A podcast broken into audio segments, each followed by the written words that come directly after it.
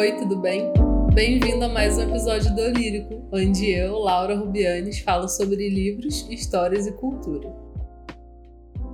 Hoje eu trago um quadro, um segmento de episódio novo aqui para o podcast, que é os lidos em. Eu decidi que vou fazer um episódio desse por bimestre ou trimestre, dependendo de como a quantidade de leitura vai indo por aqui, porque às vezes eu leio muitas coisas que eu acabo não trazendo para o podcast por não render um episódio inteiro ou por não saber onde encaixar eles. Então eu decidi fazer esse registro bimestral ou trimestral para poder falar brevemente sobre cada um para vocês, porque eu acho que tem muita dica legal, modéstia à parte. Mas eu leio muitas coisas legais que eu quero passar para as outras pessoas. Então, hoje vou falar rapidamente sobre cada livro que eu li em janeiro e fevereiro de 2022 são 11 livros, que tem livros muito legais que eu recomendo demais, mas tem livros que eu não recomendo tanto assim. Eu vou falar sobre eles mesmo assim, porque eu preciso botar isso pra fora.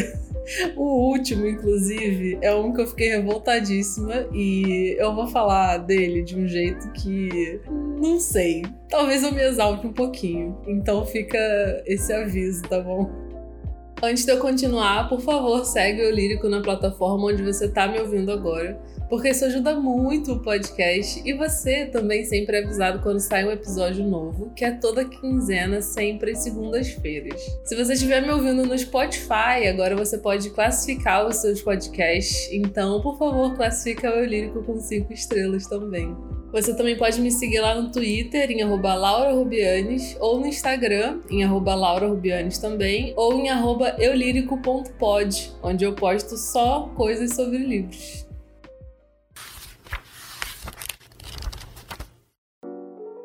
Mas então, quais foram os livros lidos em janeiro e fevereiro? Nesses dois meses, eu li um total de 11 livros que eu achei que valia muito a pena falar sobre eles aqui. A maioria, grande maioria, livros que eu gostei muito de algum jeito, ou achei bons, e a minoria, livros que eu não gostei, não gostei tanto assim, não achei tão legais assim.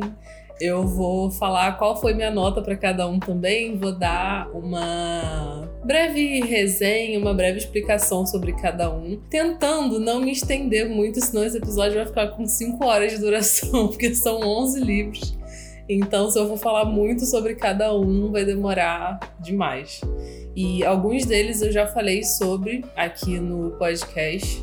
Então, se você ouve todos os episódios, você já ouviu sobre eles antes. Mas então vamos lá.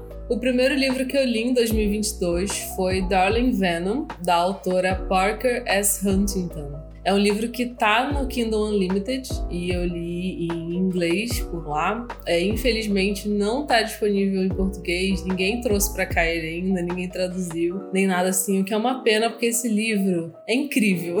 eu não achei que eu fosse gostar tanto assim desse livro. Porque o que, que aconteceu? Como eu cheguei nesse livro? É um livro independente de uma autora que eu nunca tinha ouvido falar na vida e de um gênero que eu comecei a ler recentemente, que é romance contemporâneo com uma pitada de de Dark, porque ele fala sobre um assunto muito sério, muito hum, triste. Então, assim, pode ser considerado que é um pouco dark, né, e tal, mas enfim. Como eu cheguei nesse livro?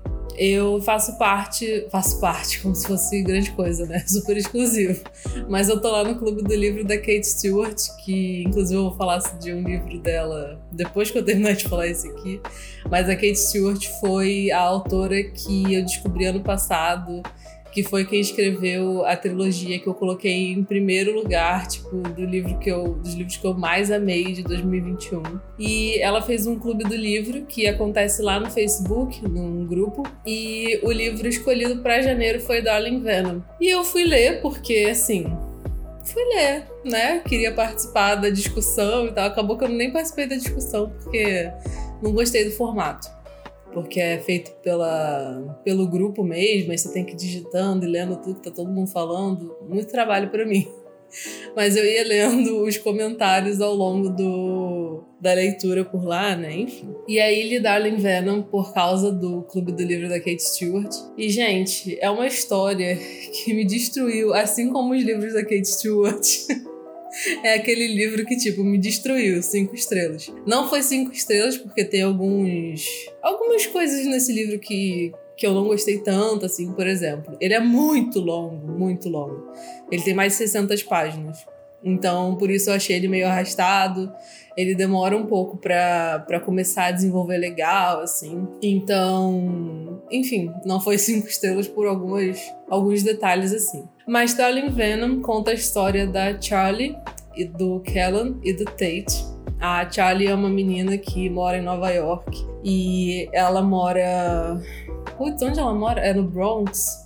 Acho que é no Bronx. O Bronx é, um, é uma parte de Nova York que são as pessoas mais pobres que moram, né? Então a Charlie mora no Bronx e ela tem uma bolsa de estudos que ela estuda numa escola particular na parte rica da cidade, né, de Manhattan. Enfim, ela é super deslocada na escola, né, porque ela não se identifica com as outras, os outros alunos, ela é excluída e tal. E ela acaba conhecendo o Kellen num dia em que ela sobe no terraço da escola para se jogar lá de cima. Ela vai para lá com esse intuito e ela acaba encontrando ele lá e ele estava lá pelo mesmo motivo. Então a gente vai ter uma história sobre suicídio, sobre hum, saúde mental e ao longo da história também a gente vê muito sobre é, luto, sobre culpa é, de pessoas da família, né, da pessoa que, que comete suicídio e tal. E a gente conhece o Tate, que é irmão mais velho do Kellan, com quem ele não se dava bem e a gente tem vai ver o relacionamento dele com a Charlie porque eles acabam se envolvendo assim, né? É uma história muito triste que faz a gente pensar sobre esse tema por duas perspectivas diferentes, porque a gente tem a Charlie que era uma pessoa que queria cometer suicídio. Então a gente tem essa perspectiva dela. E a gente tem, também tem a perspectiva do Kellan, que é a pessoa que comete suicídio na história, isso não é spoiler, tá?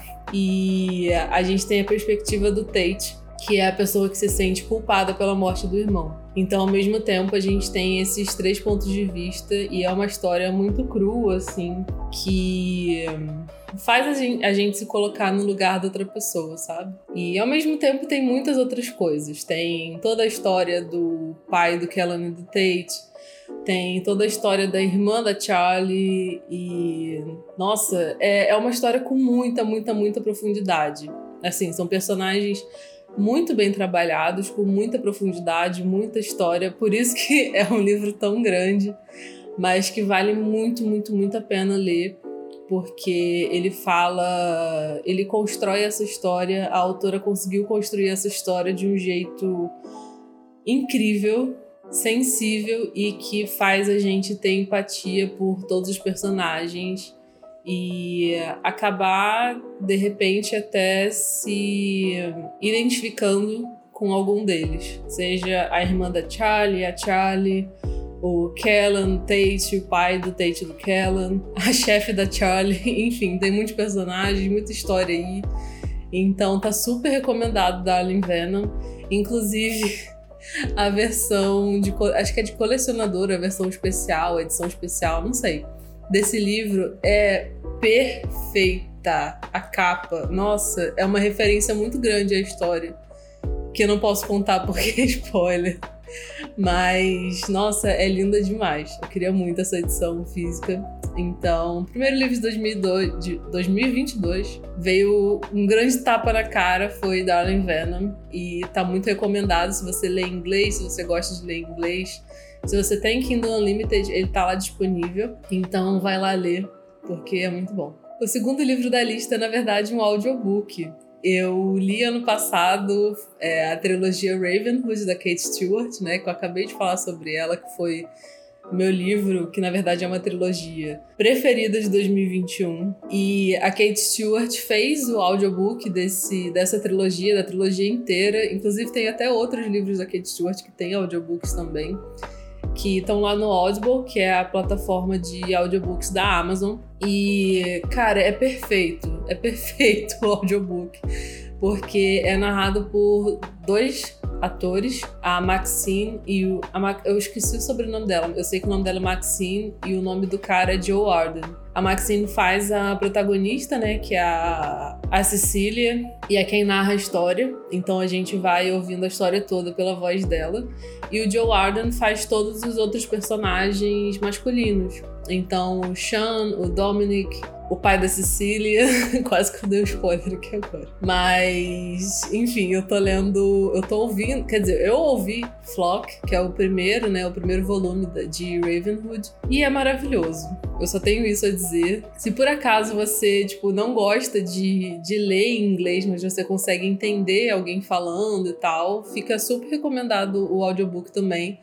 É muito bom, os atores são muito bons. Eles dão uma vida perfeita, assim, aos personagens. Foi um, um match, assim, muito, muito perfeito dos personagens com esses atores. Então, tá recomendado também o audiobook de Flock, da Kate Stewart, e também toda a série, né?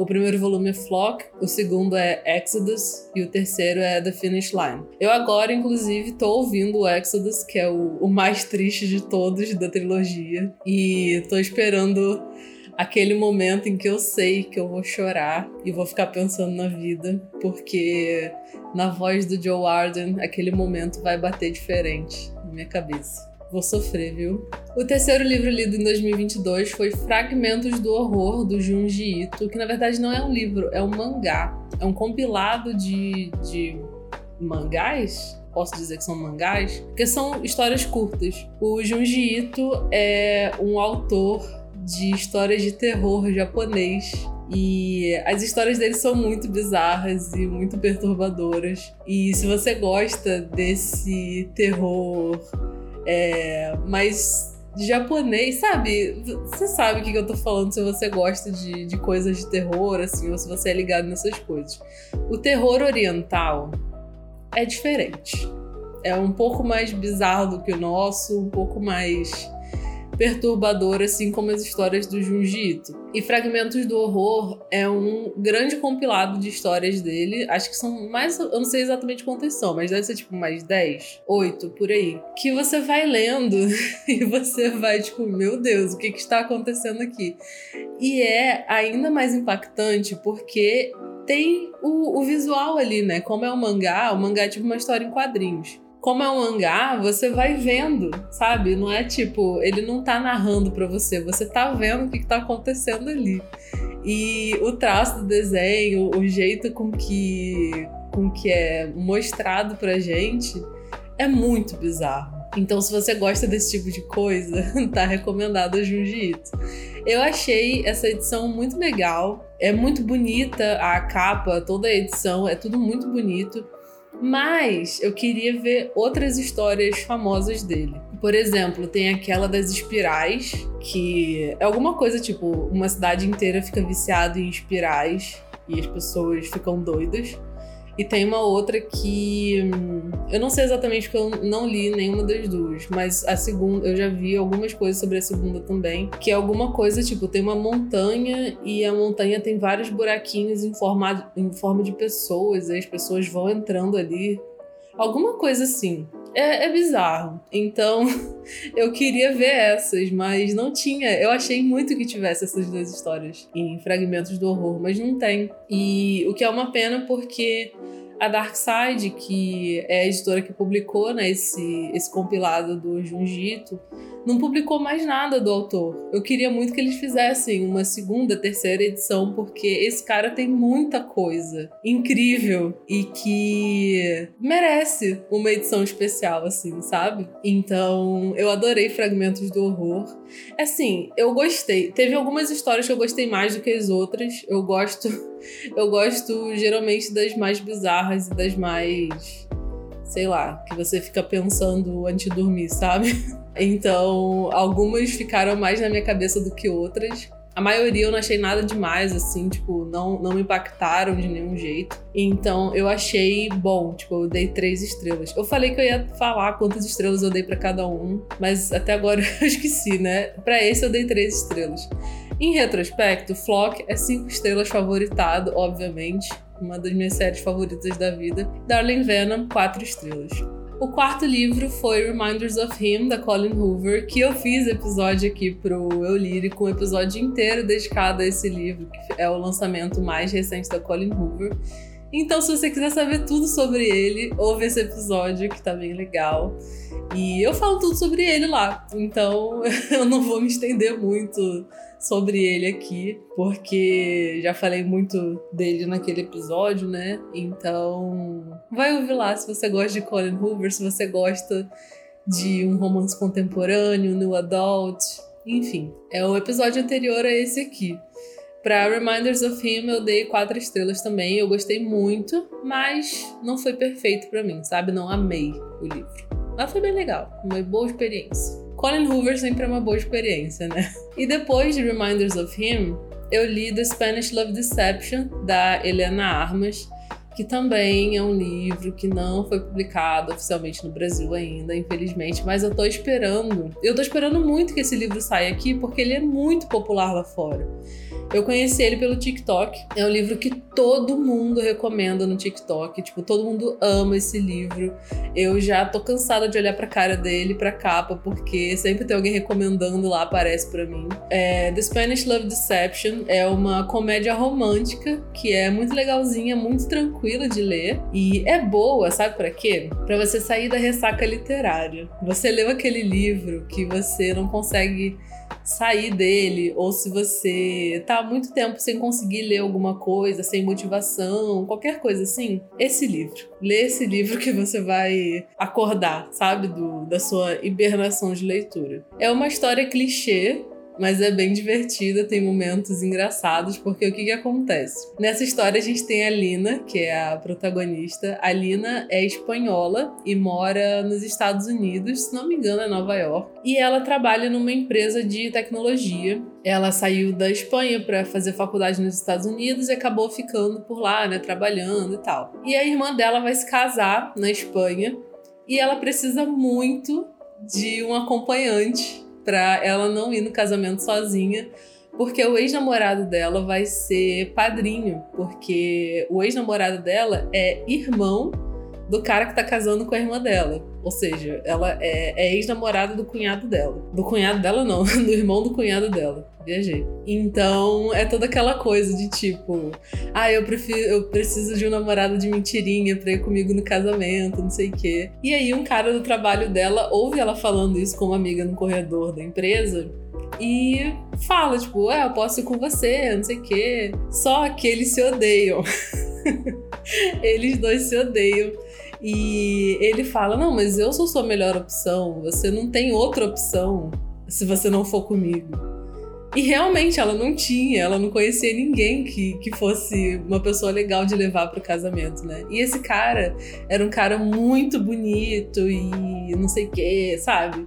Só que ele era um cara muito fechado, ele era muito sério e eles parece que nunca se deram bem no trabalho, eles já trabalhavam há dois anos juntos. E no fim ela acaba aceitando que ele vá com ela. É, é aquela história do enemies to lovers, né? Inimigos a amantes. E todo o clichê de namoro de mentira. Só que é feito de um jeito muito legal, assim, é um clichê, mas é, tem história por trás, tem outros subenredos, né, digamos assim. Então tem um pouco de profundidade ali no, no meio do, de toda a comédia romântica. E tem cenas realmente engraçadas, assim. É muito legal, mas apesar de, de ter gostado do livro, eu achei que poderia ser um pouco mais curto, assim. Ele tem bastante história por trás e tal. Mas, por exemplo, os capítulos eram muito grandes. Eu li no Kindle, esse livro estava no Kindle Unlimited, ele não tá mais, o que é muito ruim, porque ele tá muito caro agora, ele tá tipo 50 reais só o e-book, mas eu conseguia ver o tempo do, dos capítulos, né? Então era coisa de tipo 40, 50 minutos de capítulo, era muito grande. E eu sentia que dava para cortar, sabe? Era, tinha excesso de coisas assim. Então, apesar de ser uma história bem construída, com profundidade nos personagens e tal, eu sinto que poderia muita coisa ter sido cortada ali, porque ele realmente é muito grande. Uma coisa legal também nessa história é que a gente tem a representatividade hispânica, porque a autora mesmo é espanhola, então ela escreve muito de acordo com a experiência dela, né? Toda todo o relacionamento da família com a Lina, o jeito que eles se metem na vida dela, o jeito com que a mãe e a irmã são super diretas com ela, falam tudo na cara, assim. É, e eu sinto que isso é, é muita, muita coisa é muito brasileiro isso também, sabe? Então é muito legal porque a gente consegue se identificar também com, com essa parte da história. Esse livro foi quatro estrelas para mim, então tá super recomendado se você gosta desse estilo de leitura. O sexto lido esse ano foi Sempre Vivemos no Castelo, da Shirley Jackson. Eu já falei sobre a Shirley Jackson aqui antes no podcast. Falei. Eu fiz um episódio só sobre um livro dela, que é o Assombração na Casa da Colina, que eu amei, amei, amei esse livro. E aí eu peguei Sempre Vivemos no Castelo para ler, porque eu queria mais da Shirley. E é um clássico clássico da Shirley Jackson. É uma história muito legal, assim. Mas diferente de Assombração na Casa da Colina, não é nada sobrenatural, porque em Assombração a gente tem os fantasmas, a gente tem a casa mal assombrada e tudo mais. Então, eu fiquei um, eu confesso que eu fiquei um pouco decepcionada com Sempre Vivemos no Castelo, porque eu tava esperando essa parte sobrenatural, sabe? Mas eu percebi que é uma outra pegada dela, assim. Eu descobri com esse livro que a Shirley tem uma escrita muito subjetiva, muito fantasiosa, talvez, porque ela fala muito abertamente sobre as coisas, abertamente no sentido de deixar em aberto, sabe? Tipo, falei isso aqui e deixei em aberto. Por exemplo, tem um gato na história que o gato parece que é uma pessoa. ele, ele faz coisas que parecem que, que ele é uma pessoa. Teve um ponto do livro que eu fiquei tipo, cara, eu acho que. Quando eu tava esperando a parte sobrenatural, né? Eu fiquei tipo, esse gato é uma pessoa. Eu acho que ele tá possuído por, pelo espírito de uma pessoa. Pelo espírito ragatanga, não. Eu achei que ele fosse tipo o Salem de Sabrina, sabe? É, eu achei que, que ele tivesse. que ele fosse super inteligente, porque ele tinha uma pessoa dentro dele. Porque, pô. Aquele gato é o gato mais inteligente que eu já vi na minha vida. Então, ela deixa as coisas muito em aberto, sem explicação. É uma coisa muito assim. É... O personagem tem esse comportamento aqui como se fosse uma coisa normal, mas é uma coisa surreal. se a gente fosse trazer para a vida real, você, a, o personagem ia fazer tomar tal atitude que você ia ficar, meu filho, por que você está fazendo isso? Mas no, no livro ela na história ela fala como se fosse uma coisa normal, sabe? Pra aquela família ali, né? Que, que tá ali no castelo e tal. Então, por ela criar essa atmosfera, ela ter essa escrita que é, que é tudo muito subjetivo, me fez demorar a acostumar com esse estilo dela. Porque a assombração na Casa da Colina tinha essa, esse efeito meio fantasia, meio conto de fadas, talvez, assim. Mas a gente sabia o que estava acontecendo Tipo, tem um fantasma aqui fazendo isso. Ok, a gente sabe o que tá acontecendo. Sempre vivemos no castelo, não. Você fica sem saber o que, que vai acontecer depois, sabe? E, diferente de Assombração, que tem o terror sobrenatural, em Sempre Vivemos no Castelo, o verdadeiro terror é a crueldade humana. Então fica aí essa dica do que fala sobre esse livro, o que é esse livro, que é essa história que é muito bizarra, muito surreal, de um jeito que só a Shirley Jackson consegue fazer, essa é a verdade. Eu dei três estrelas para esse livro. Eu achei três estrelas para mim é, é uma classificação tipo bom, achei bom o livro. E eu não gostei mais porque eu acho que eu tava. Eu tinha que me acostumar, sabe? A essa subjeção. É uma palavra real? Essa, essa subjeção da Shirley Jackson que é uma coisa que eu não tô acostumada. Tô acostumada a ler coisas mais objetivas, sabe? Então, talvez se a próxima coisa que eu pegar da Shirley Jackson for nesse mesmo estilo, eu acabe gostando mais. E aí, depois, logo depois de Sempre Vivemos no Castelo, eu peguei a loteria para ler também da Shirley Jackson. A loteria não é um livro, é um conto, na verdade, que foi publicado em 1948 na revista New Yorker que a Shirley Jackson escrevia contos para essa revista nessa época, e a loteria foi um conto publicado na New Yorker que foi muito polêmico na época, porque as pessoas ficaram meio embasbacadas com, com, com o enredo dessa história. Porque a loteria, eu não posso falar muito sobre a loteria porque Senão eu vou dar spoiler. Como, como é um conto, né? É muito curtinho, mas basicamente a loteria fala sobre uma cidade pequena que todos os anos acontece uma loteria e é uma loteria que você não gostaria de ganhar. Só digo isso. Que também, assim como sempre vivemos no castelo, o verdadeiro terror é a crueldade humana. E eu achei muito mais impactante que sempre vemos no castelo, porque é mais objetivo. É como se fosse contando a história dessa loteria na cidade. Tipo, a história conta uma vez que a loteria aconteceu nessa cidade, né? Tipo, uma das vezes e tal. Enfim, uma vez X aí que a Shirley Jackson escreveu, que resolveu escrever sobre a loteria. Ela escreveu sobre essa edição da loteria, assim. É muito impactante, assim. É bem objetivo, é violento, é meio. Tipo, eu tive que ler duas vezes para entender o que estava acontecendo, porque eu comecei a ler e não peguei os detalhes, sabe? Eu cheguei no final e eu fiquei tipo, hã? O que aconteceu aqui? Aí eu voltei no começo e aí eu peguei os detalhes, sabe? Então, talvez seja legal fazer isso também. Se você leu a loteria uma vez, você não entendeu, você não gostou, volta no começo e lê de novo, porque talvez você não tenha pegado os detalhes e tal. Enfim, é muito legal, é muito interessante. É bem impactante até. E tá disponível lá no site da New Yorker, como foi publicado na revista. Ele tá disponível lá, assim como outros vários contos da Shirley Jackson estão disponíveis lá. Eu vou deixar o link aqui na descrição do episódio. Mas infelizmente só tá disponível em inglês, porque New Yorker é uma revista americana, né? Mas lá no, na página do conto tem um playerzinho que tem alguém narrando a o conto. Então é bem legal também se você preferir praticar o seu listening, né? Como dizemos, praticar o seu ouvido para inglês, ou se você quiser ler e ouvir ao mesmo tempo. Enfim, você que sabe. Tem essas duas opções lá.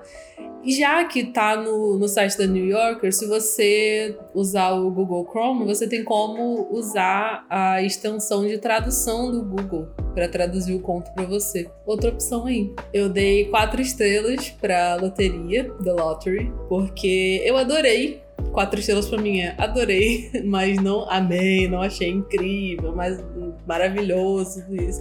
Achei muito, muito, muito legal, mas não amei, nada assim. O oitavo livro que eu li esse ano foi As Musas, do Alex. Não sei como se fala sobre o nome dele, mas vamos dizer que seja Mike Leeds, não sei como que fala, que é o mesmo autor daquele suspense A Paciente Silenciosa, que, tipo, virou best-seller, todo mundo lendo e tal. Eu não cheguei a ler, eu não sei se eu devo ler, não sei se eu ia gostar, mas, enfim. Eu li As Musas, que é o novo mistério dele e fala sobre uma moça que é psicóloga e ela recebe a ligação da sobrinha dela, que faz faculdade em Cambridge. Ela mora em Londres, né, inclusive. Ela recebe a ligação da sobrinha dela que mora em Cambridge, que fala que a amiga dela sumiu. E aí no dia seguinte, essa psicóloga vai para Cambridge, onde ela também estudou, e ela fica hospedada lá na faculdade e tal, para dar um apoio emocional para a sobrinha dela, e ela com, começa a querer solucionar o, o, o crime. E ela vai atrás de pistas e não sei o quê. E aí outras coisas vão acontecendo. Ela fica com medo pela vida da, da sobrinha dela. Ela conhece um professor que é muito suspeito. E outras coisas vão acontecendo que são um pouco estranhas na história, assim. E eu achei muito interessante a atmosfera desse livro porque eu adoro livro que se passa em escola, é, escola interna, faculdade, qualquer coisa desse tipo, eu gosto. É muito aquela atmosfera Dark Academia, sabe? Se você sabe do que eu estou falando, você já entendeu qual é o, a estética desse livro. E eu adoro. Os capítulos desse, desse livro são muito curtos, tipo, muito curtos, tem capítulos de duas páginas.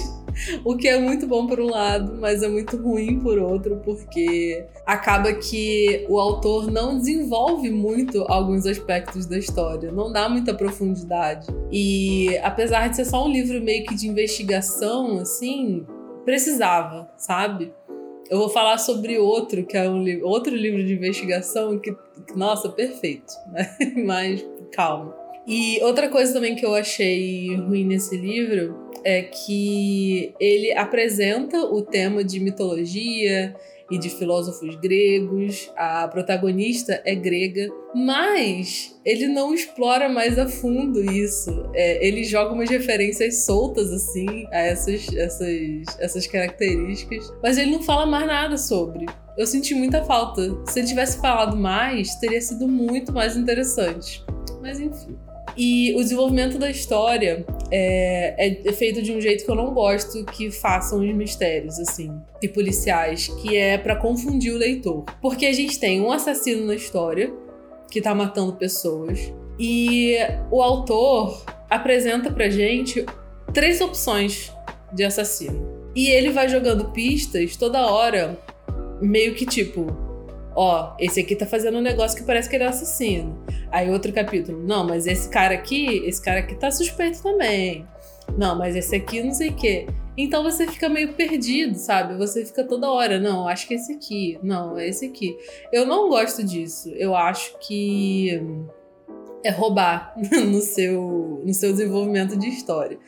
Eu gosto quando é feito do jeito que a Agatha Christie faz. Perfeita. Porque ela dá as pistas para você, mas ela não deixa na cara. Se você ler o livro todo e depois voltar e reler tudo, você vai pegar todas as diferenças que ela deixou, sabe? Eu não gosto quando o autor tenta enganar o leitor. É que nem foi feito em Garota do Lago também. Nossa, aquele livro só Jesus. Mas As Musas é, é, mais ou menos isso também. É, todo o desenvolvimento da história foi feito para confundir o leitor acerca de quem é o assassino. Eu não gosto disso, gente. E o final da história é muito apelativo. É um negócio que você não estava imaginando, porque em momento nenhum foi falado. Não teve uma dica. Tipo, teve dicas de 30 assassinos diferentes, menos o, o, o final real. Nossa, eu, eu odeio isso. eu não gosto disso. Mas assim, no geral, no geral, é um livro bom. Ok, três estrelas. Só bom. Ele pode ser interessante para quem quer iniciar nos mistérios, nos suspense policiais. Talvez para uma pessoa que não seja tão crítica como eu, que só quer se divertir ali, quer ler um livro, quer se é, ficar é, ansioso com o final para saber o que, que vai acontecer e tal, mas não, tá, é, é, de longe, tipo, de longe não é um dos melhores mistérios que eu já li. Mas é ok. É um livro ok. E depois eu fui logo para um Dark Romance nacional. Eu li Tempestuosos, da Thay Ferreira. Eu, ano passado, li Nebulosos, que é o primeiro volume dessa duologia dela. E eu achei um livro bom. Três estrelas também, Nebulosos, que eu li ano passado. Aí, fiquei ansiosa, fiquei ansiosa não, fiquei curiosa para saber qual ia ser a continuação, porque Nebulosos terminou ali, tipo, a história terminou, terminou. Poderia não ter uma continuação, mas a autora resolveu fazer o segundo volume. E hum, não deu muito certo, assim. É, é uma história que traz um pouco do que eu queria ver mais no primeiro volume, que é Nebulosos porque o que acontece? Esse, essa duologia fala sobre. É, basicamente dando um, um, olhar geral assim no, no, no universo dessa história. Fala sobre um esquema de tráfico de drogas na fraternidade de uma universidade, junto com todo o romance, né? Porque é dark romance, então tem, temos todo o romance aí também. E no primeiro no primeiro livro é muito sobre uma questão pessoal da protagonista, relacionada ao mocinho da história e ao irmão dela. E na segundo, no segundo volume é uma coisa que eu queria ter visto no primeiro, que é mais sobre a fraternidade, mais sobre o esquema de drogas, mais sobre toda essa organização deles. Só que não foi feito de um jeito bom. Eu queria muito ter gostado muito dessa duologia, porque eu adoro Dark Romance. E é nacional, uma autora nacional brasileira, mas eu não gostei. Eu achei o segundo livro uma tragédia. É, é um livro bem grande também. É, eu não lembro exatamente quantas páginas tem, mas ele é bem grande. E chegou no, no final do livro, assim, faltando, sei lá, mais 100 páginas para acabar, eu não aguentava mais. E eu fui pulando, pulando, pulando, pulando página, lendo assim por cima, só para entender o que estava acontecendo. Porque, nossa senhora, eu dei duas estrelas para esse livro, porque o começo até que foi bem legal. Foi, tava legal, assim, o começo e tal. Mas parece que se perdeu a história, sabe? Então, uma pena, queria muito gostar dessa duologia bastante, mas não foi o que aconteceu. E aí depois, para sarar o meu coração decepcionado, eu peguei uma história de Harlan Coben.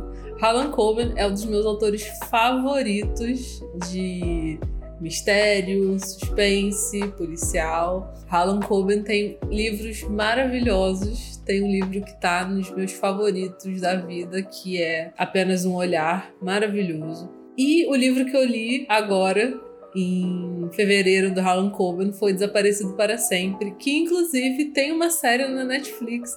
Eu li o livro para poder ver a série, porque eu gosto de, de, ler o livro e depois ver a adaptação, né? E esse livro me lembrou porque eu amo tanto os mistérios dos policiais e também porque eu amo Harlan Coben. Tinha um tempo já que eu não lia nada dele.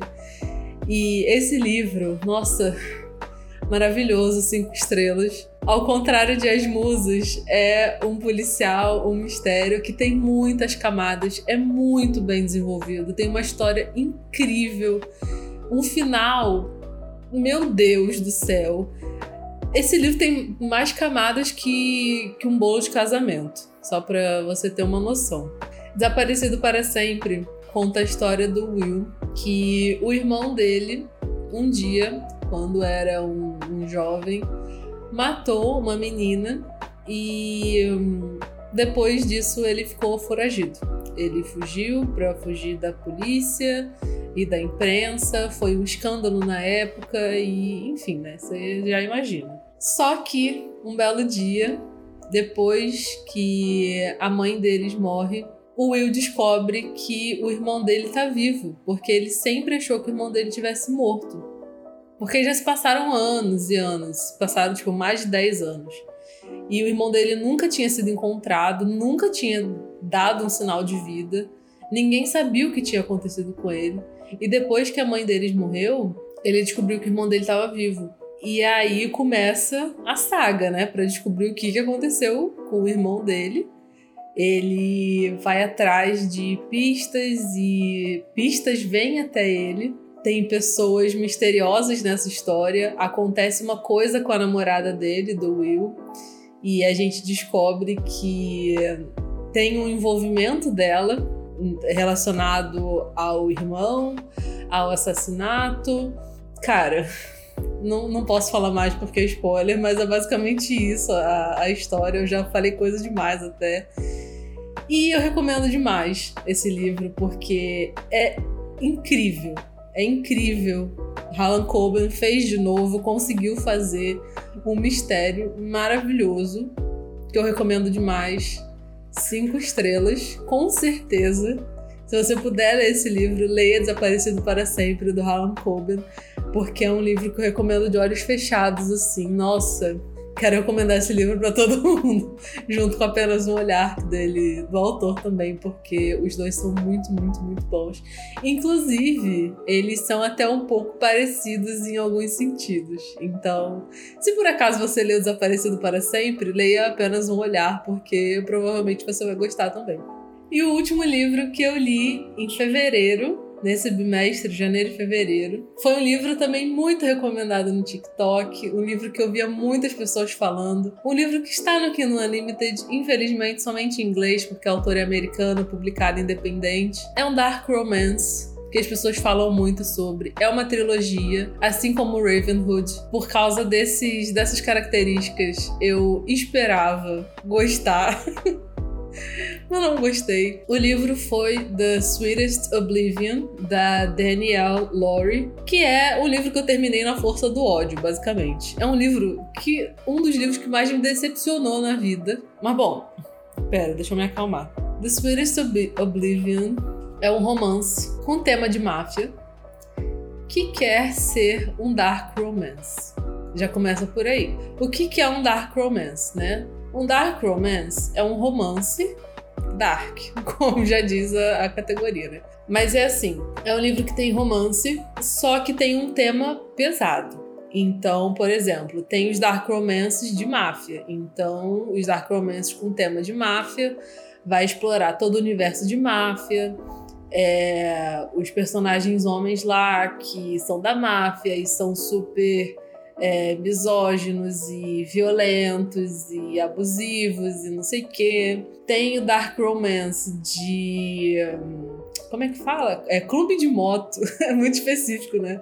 Dark Romance de clube de moto. Aí é toda aquela coisa, né? Os caras lá de moto, não sei o que, aquele estereótipo do cara que anda de moto e participa de clube de moto. E, enfim, o Dark Romance é, trata de temas mais pesados, por exemplo, abuso sexual, é, abuso em relacionamentos, né? Relacionamentos abusivos, no caso, é assim que falo relacionamentos abusivos, uso de drogas. Então, temas mais pesados. Né? Se você gosta de um livro com tema pesado, você gosta de romance, você provavelmente vai gostar de Dark Romance assim como eu. Mas leia Dark Romance com a mão na consciência, tá? Porque tem muita coisa errada nesses livros que são romantizados muitas vezes. E a gente tem que saber que não, não pode ser assim, né? Um relacionamento abusivo, por exemplo, não pode ser romantizado.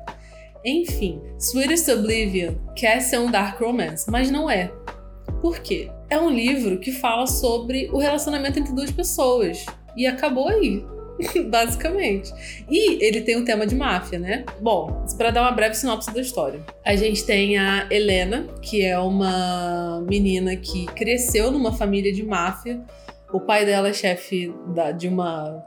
Como é que fala? Facção que fala? Não sei qual, qual é o, a nomenclatura de máfia, mas vamos dizer que é facção. O pai dela é chefe de uma facção de máfia, é, eles são de Nova York, e ela cresceu nesse mundo, toda a família dela, todos os homens, né? Porque máfia não.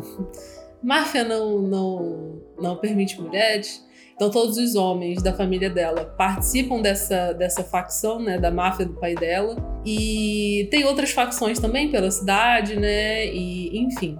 E a irmã da Helena foi vendida para um outro chefe de facção de máfia, que é o. Qual é o nome dele mesmo? Nossa, esse livro foi tão um borrão na minha cabeça que eu esqueci qual é o, o nome do cara. O Nicola. Nicolas, sei lá, vamos botar Nicola. Foi vendida pro Nicola que é o chefe de outra facção, só que ele é mais novo, ele tem tipo 29 anos. Então, né, ele é um cara da máfia, mas ele é bonito, ele é um cara novo, né? Ele tem dinheiro, então assim, já, já, já estamos começando a romantizar aí.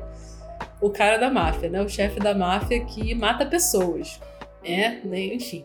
Aí a irmã dela foi vendida para esse cara, porque na máfia eles têm isso de casamento arranjado, né? Coisa linda. Porque o pai delas queria fazer negócios com esse cara. Esse cara era o dono de facção, o chefe de facção mais poderoso de Nova York. Então ele queria fazer negócios com esse cara para poder, tipo, conquistar novos territórios da cidade, é, fazer, sei lá, é, venda de drogas em, em, em, pontos que ele não podia antes. Eles queriam tipo, unir forças, sabe? Para expandir o, os negócios deles. Só que Helena e Nicola se veem e é amor à primeira vista. e aí tem vários eventos assim, né, de antes do casamento tem vários eventos entre as duas famílias para todo mundo se conhecer, né? Começar a se familiarizar e tal, porque como são facções diferentes, as pessoas não se relacionavam antes, sabe? É, é tipo, é, é, território proibido ali. Você não pode passar de tal rua, senão a pessoa te mata. Aí tinham vários eventos e Helena e Nicola sempre se viam nos eventos e ficavam se olhando. E aí eles ficavam naquele negócio de oito, dez, não sei o quê. Só que não podia, porque ele tava casando com a irmã dela. Só que aí acontece um negócio. Ah, eu não posso falar que é, que é spoiler. É muito, muito mais pro, pro meio da história. Mas enfim, é uma história sobre o romance desses dois. E só fala sobre o romance deles. Por exemplo, a, os capítulos são a, meio. não são exatamente alternados, tipo, não é ele, ela, ele ela, mas é assim. A gente tem o um ponto de vista dos dois, né? Capítulos dos pontos de vista da Helena e do Nicola. Por exemplo, os pontos de vista dele são só coisas assim, nossa, ela é muito linda, é, essa mulher é, é, não é igual a nenhuma outra mulher que eu vi na minha vida e não sei o quê. É só isso, gente. É como se ele não tivesse mais nada na vida dele para se preocupar. Ele só pensa nela. Sendo que ele é, chefe de máfia, o chefe de facção de máfia mais poderoso de Nova York. Como que a autora não pensou em explorar isso? O cara, eu não sei se é muito gráfico para falar aqui, acho melhor não falar. Mas ele tem um apelido que é Ace, que é As, né? Tipo As da carta. E o motivo para ele ter esse, esse apelido é um motivo muito violento. que eu não vou falar aqui porque não sei se eu vou impressionar alguém. Mas é muito violento. Então, imagina você ter um cara desse nível num livro em que a gente tem o ponto de vista dele, mas é só ele pensando, nossa, ela é muito linda, não sei o quê. Cara, eu quero ver como é o dia a dia desse cara. Eu quero saber o que, que ele faz na facção dele. Quais são os negócios que ele faz? Qual é o objetivo que ele tem com isso? O que, que ele quer conquistar? Sabe? Mas é só um romance com tema de máfia que diz ser Dark Romance. O Dark Romance, para mim, tem mais profundidade que isso. Por exemplo, comparando com Ravenhood, que é o, a trilogia lá da Kate Stewart, que eu falei lá no começo do episódio que eu, tô, que eu ouvi o, o, o audiolivro do primeiro, da primeira edição em janeiro. É um livro que tem uma história com muita profundidade. Muita, muita, muita, muita. E ao mesmo tempo, você tem o um romance. Por que, que esse livro não podia ser isso? O chefe de máfia mais poderoso de Nova York. Não tem o que falar? Só tem o que falar da menina que ele tá que ele tá afim. Esse livro é mais raso que, que um pires, sei lá. Terminei esse livro na força do ódio. Eu comecei a ler esse livro com a intenção de ler o, o, as sequências depois. Porque tem outros dois volumes, mas são não, não são sequências, assim. São pessoas que aparecem na, nas histórias anteriores, sabe? São personagens que já existem no universo, mas são histórias focadas neles, no, nesse mesmo universo. Eu li o primeiro com a intenção de ler os outros dois depois, em algum momento. Mas agora eu não quero ler mais nada, porque eu fiquei toda decepcionada, gente. Nossa Senhora. Eu acabei dando duas estrelas. Duas estrelas pra mim é ruim. Uma estrela é odiei até não, não poder mais. Sabe aquele áudio do, do TikTok que é trend? Da, do, acho que é America's Next Top Model. É, que, a, que a moça fala: Eu queria te dar um zero, mas não é possível, então te dei um. É isso. Eu queria dar um, mas não foi possível, porque até tem uma, alguma coisinha até que legal por aí nesse livro. Então eu te dei duas estrelas. Então, assim, qual foi o ponto positivo que eu, li nesse, que eu vi nesse livro?